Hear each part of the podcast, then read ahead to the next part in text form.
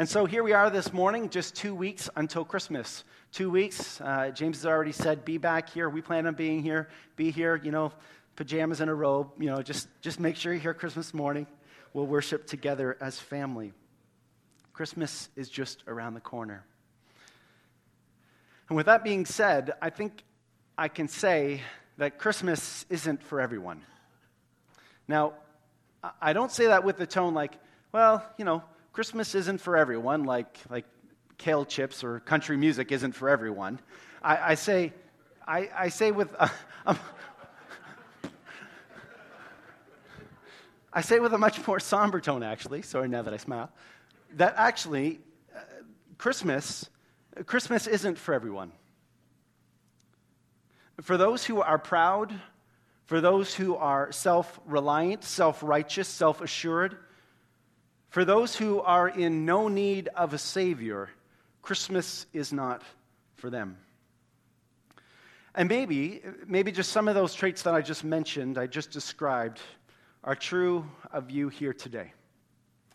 There have been plenty of times in my own life, a whole seasons, in fact, where I would say that some of those things, guilty.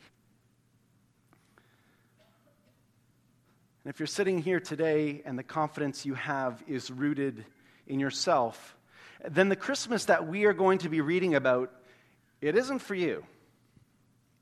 But wait, you say, I've seen Charlie Brown's Christmas special, right? Linus comes out at the end, spoiler alert, and he says, I bring to you a great message of good news and great joy that is for what? All people, all people. And he's talking about Christmas. How can you tell me that Christmas isn't for everyone? Well, I wouldn't. Principally, Christmas is for everyone. The coming of Christ is good news of great joy for all people, but functionally, though, not all will receive it. You see, as our text is going to reveal to us today, for the proud, for the self-reliant, for those in no need of a Savior, the Christmas presented to Mary more than 2,000 years ago, well, it isn't for them. And maybe as we interact with this text this morning,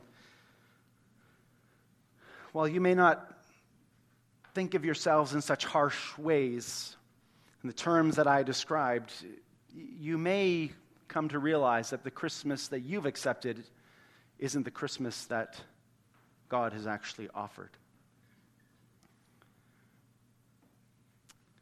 If that's the case, then I'd pray that God would shine a Christmas light into your heart this morning, our hearts together, so that we might come to hear and understand the kind of heart that readily receives the Christmas that God intended to give.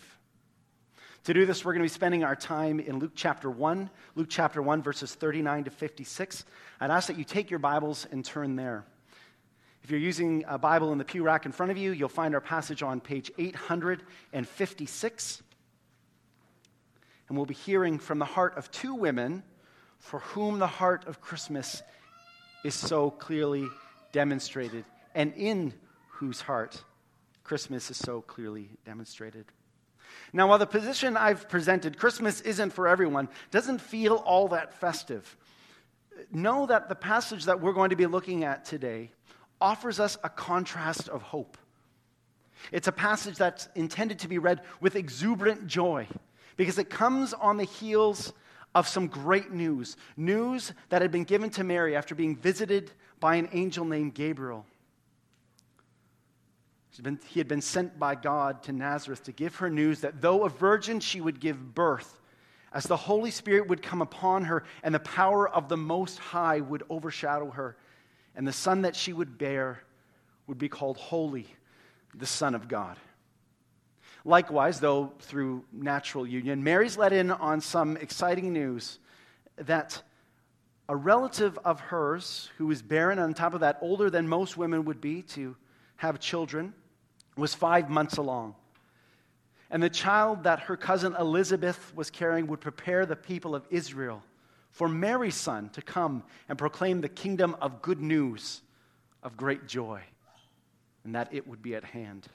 So if you haven't already, I'd ask that you take your Bibles, turn to Luke chapter 1, verses 39, and allow the very reading of Scripture this morning to act as an aroma to your hearing, and may it bless you. Let's stand as we read God's word together. Listen as I read.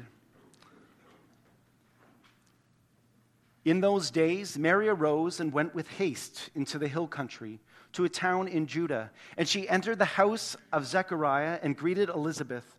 And when Elizabeth heard the greeting of Mary, the baby leaped in her womb. And Elizabeth was filled with the Holy Spirit, and she exclaimed with a loud cry, "Blessed are you among women, and blessed is the fruit of your womb. And why is this granted to me, that the mother of my Lord should come to me? For behold, when the sound of your greeting came to my ear, the baby in my womb leaped for joy.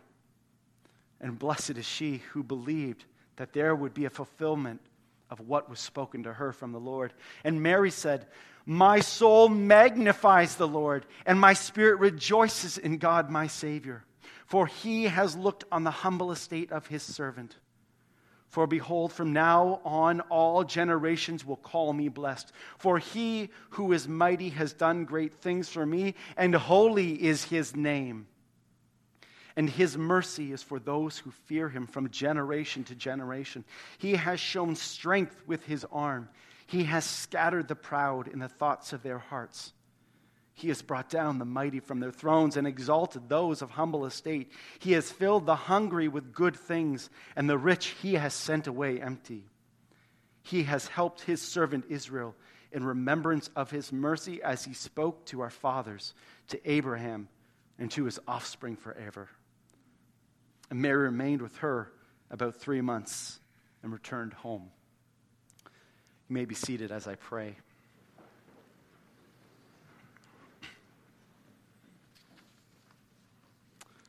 Father, I pray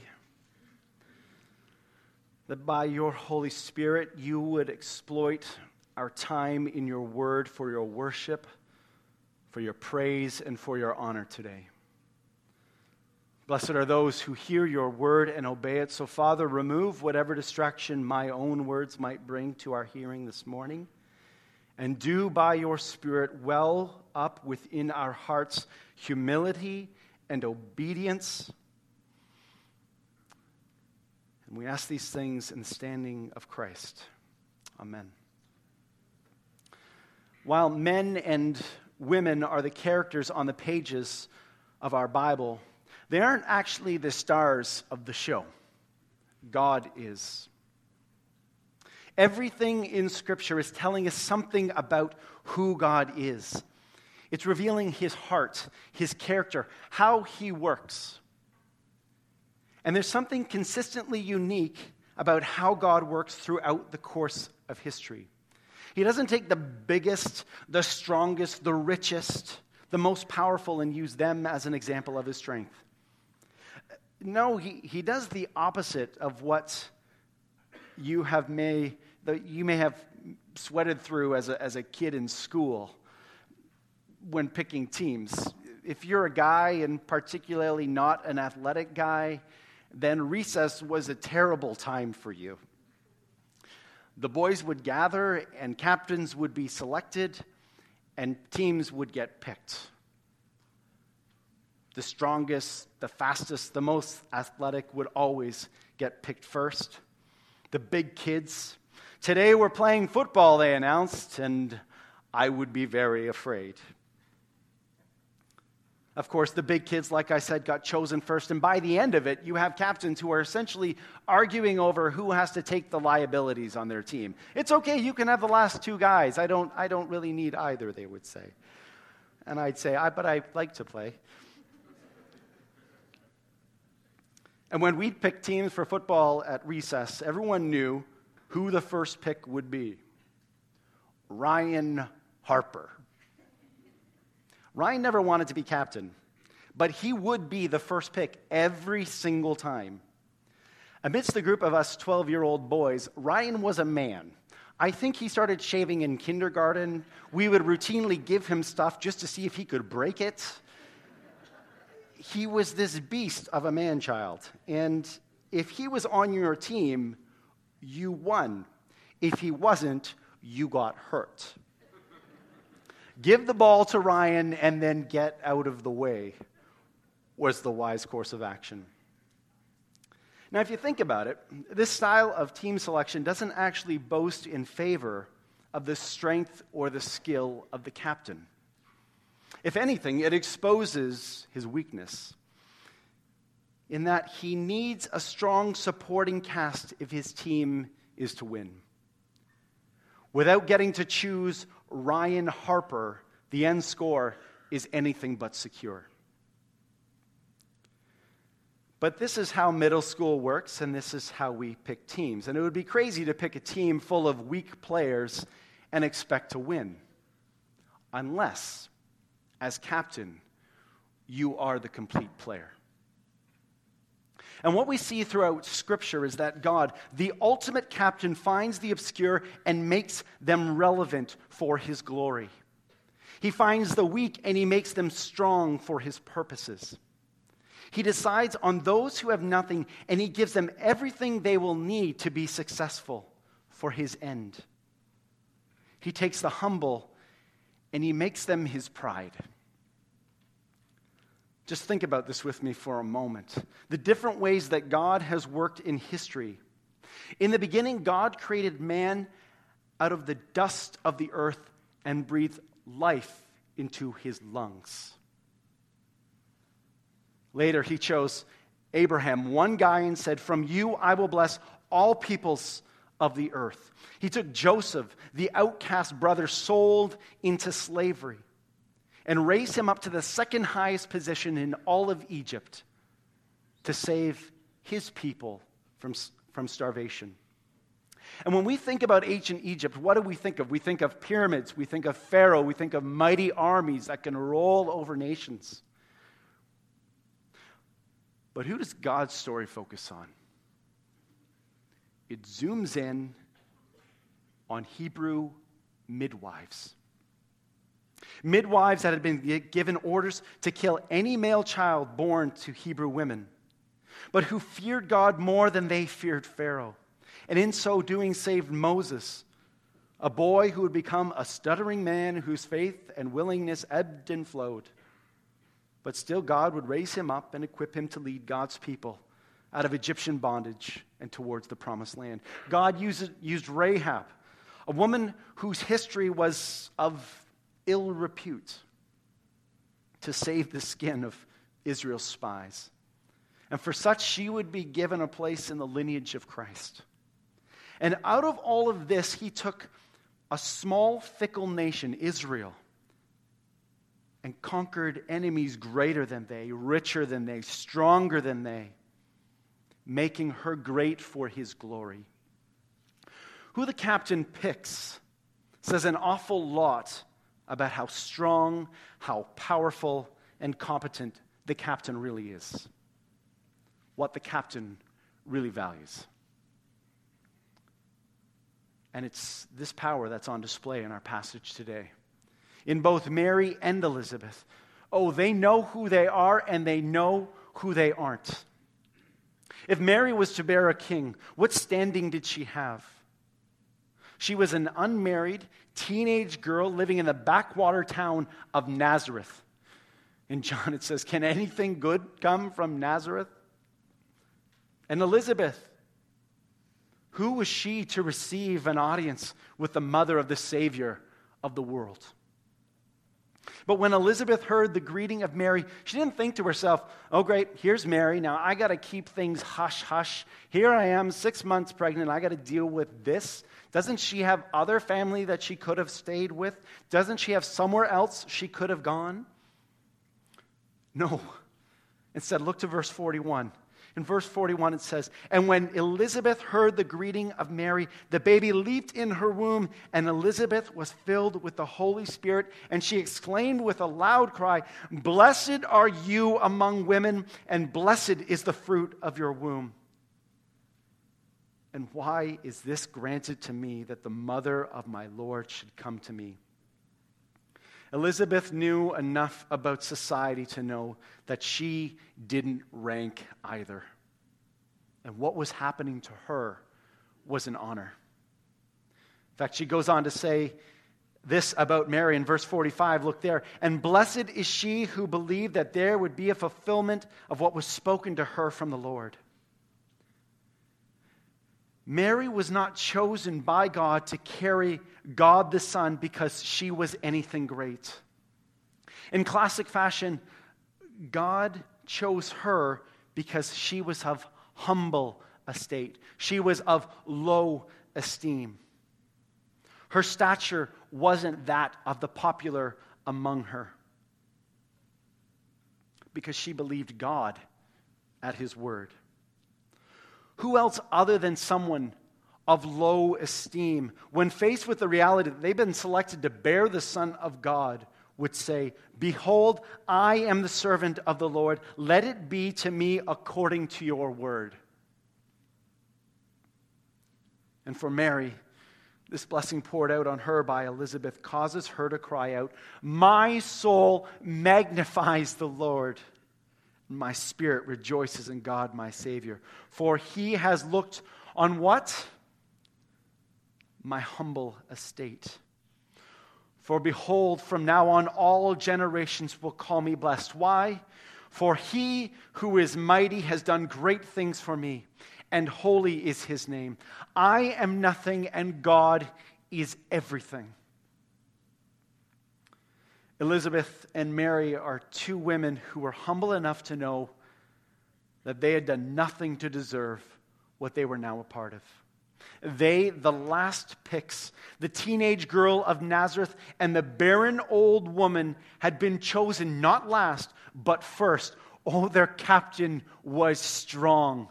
Their captain was powerful. Their captain was competent. You see, the Christian message wasn't first given to shepherds in the fields keeping watch or their sheep by night. Yes, they were the guys that first heard once the baby had been born in Bethlehem. But no, it was given to two women who were of low estate, two women who, had you and I been living then, would have thought, yeah, I mean, they're nice and everything, but there's nothing really all that special about them. If I were to pick a team, they probably wouldn't be on it.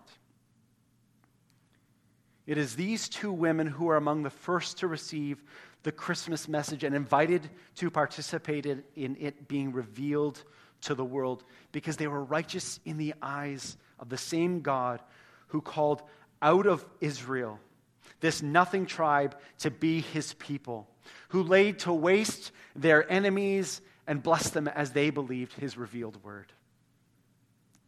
Friends, to believe and to receive the Christmas message as Mary did, as Elizabeth understood, we too are to be of low estate.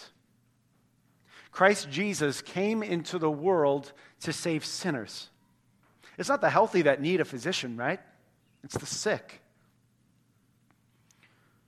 To receive the blessings that are tied up in Christmas, we cannot think that we are anything, but that God is everything. We cannot be proud in our hearts, for God knows our hearts. We cannot claim possession or position, for what does God not own? And what possession impresses He whose footstool is the earth and everything in it? What command can we boast before men or boast before God, who causes all things and sustains all things by His word? My soul magnifies the Lord, for He has looked on the humble estate of His servant, and holy is His name. The nature of the incarnation, in the coming of Christ, in God the Son taking on flesh, something is being revealed about God here, who He is. He's not the kind of powerful, important, impressive man of stature that you and I see in the world around us. He has no crew made up of A-list celebrities that follow him around. No, he has fishermen, rebels and tax collectors, sinners, outcast women. He holds no press conference proclaiming his next great feat. No, he heals the sick, and then he says, "Tell no one." He dines at no fancy restaurants, but instead he eats with sinners, and he has pity on the crowds that are hungry, and he feeds them. He doesn't have a slate of people that are ready to make sure he's always comfortable, that are there to serve him. No, he takes a bowl of water, he removes his garment, and he washes the feet of those he came to save. He has no tower boasting his name in gold letters. Instead, the only thing that bears his name is a cross with the mocking inscription, Jesus of Nazareth, King of the Jews. The nature of the incarnation, the coming of Christ in the Son of God, taking on flesh, reveals something about God, and we hear it in the words of Mary's song. He is mighty, he is holy, and he takes those who are lowly into his care and makes them great for his glory. The incarnation of Christ, the Christmas God offers us in Christ, is for those who know they have nothing. And on the merits of their nothing, in Christmas, they are granted the promise of everything eternal. In fact, singing the praises of God, look to verse 50. Look at what Mary, the mother of Jesus, says of our God. In verse 50, and his mercy is for those who fear him from generation to generation. He has shown strength with his arm. He has scattered the proud in the thoughts of their heart. He has brought down the mighty from their thrones and exalted those of humble estate. He has filled the hungry with good things, and the rich he has sent away empty.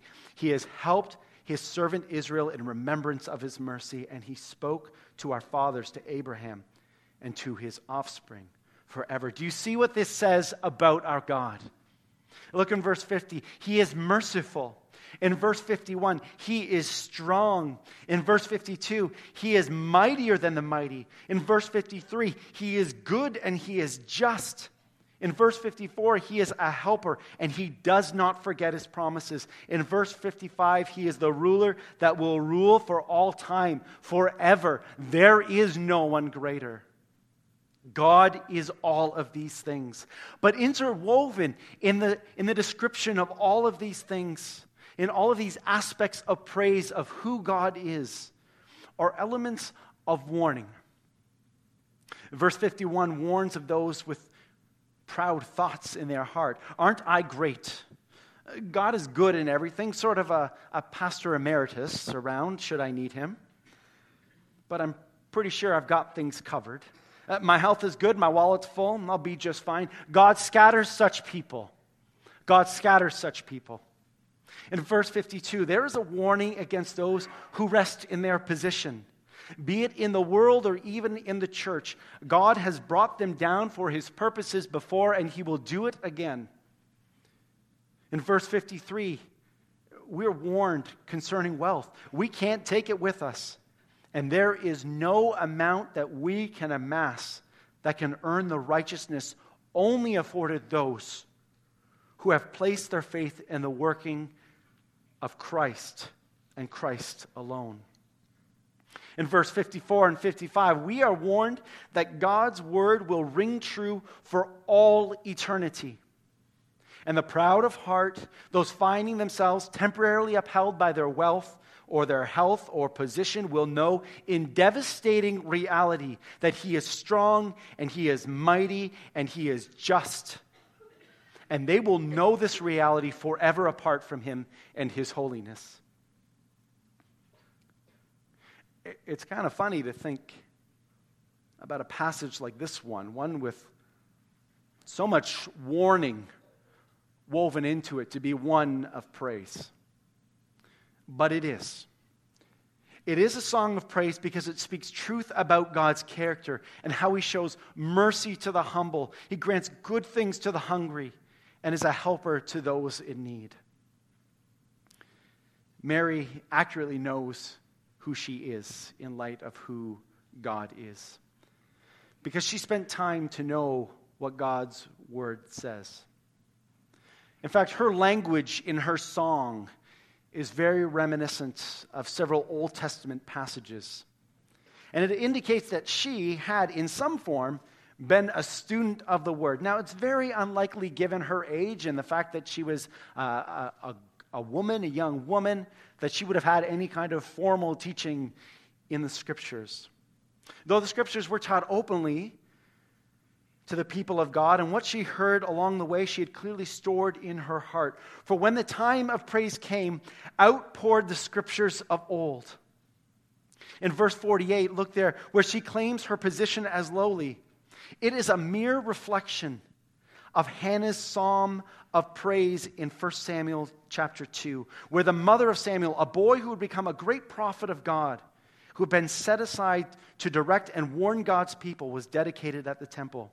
Later in verse 52 of our passage, the same passage in 1 Samuel is reflected in her description of God's character, His might and how He lifts up the lowly and turns down the proud.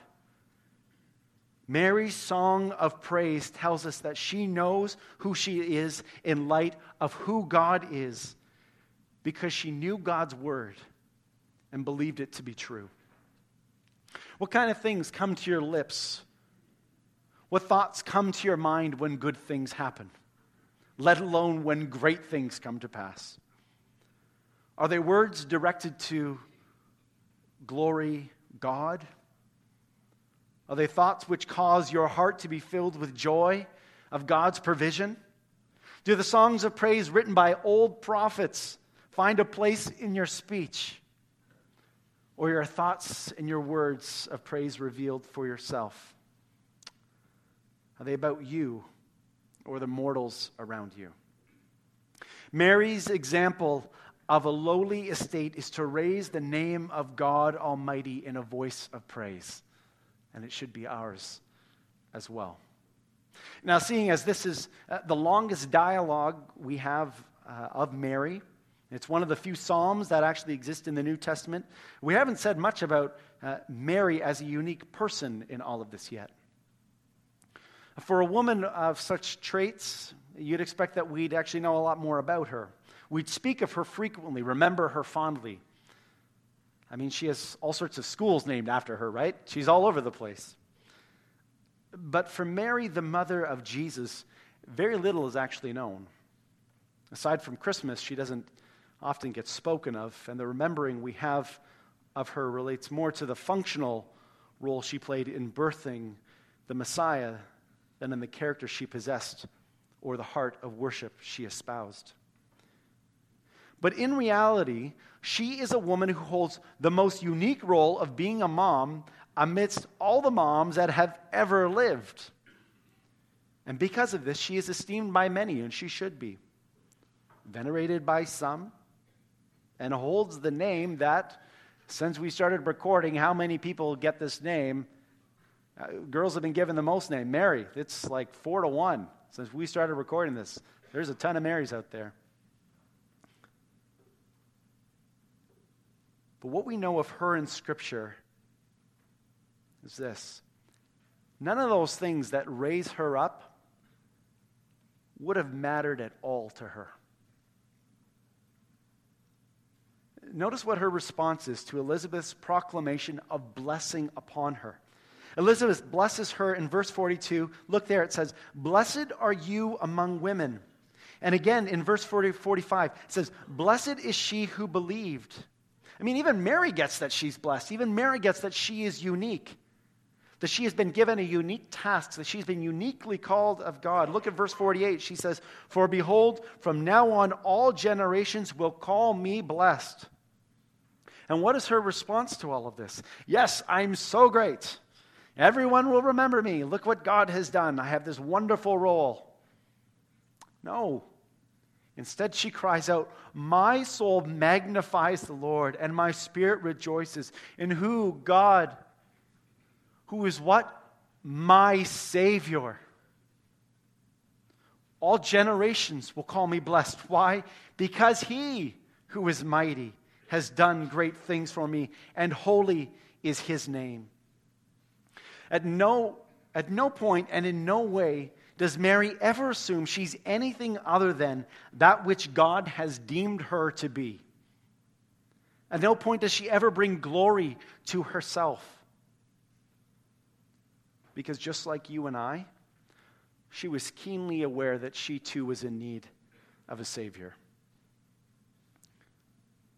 And so while we aren't a people who pray to Mary, we aren't a people who are to worship her or venerate her, she's also not someone who we are to avoid. She's not someone we are to feel awkward speaking about. Like the psalmist David, Mary too was someone after God's own heart. And so we need to remember her as a woman who was uniquely and wonderfully blessed, who provides us with a tremendous example of what it means to turn our blessing back into praise.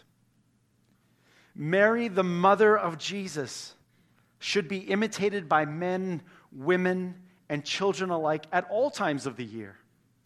Why? Because the blessing that she received caused her to sing God's praise, that He is holy, and He is mighty, and He is strong, and merciful, and faithful. And it should cause us to praise as well. I began by making a fairly bold claim that I didn't believe Christmas was for everyone. I should say, though, that for anyone, for any of us, for any of us who are humble before God, this passage should cause us no fear, but instead bolster the claims of God Himself in your heart, in Christ. The Holy Spirit that God has placed as a seal on your life isn't going anywhere. But for you, church, for us together, these next words are still good for us to hear. Good for you to hear, good for me to hear. What Christmas embodies in the gospel, that Christ came to save sinners, this cannot be claimed by people who are unwilling to acknowledge that they are sinners. Those who are proud, self-reliant, and self-righteous, those who see themselves as having no need of a Savior. Christmas is only rightfully claimed by those of low estate.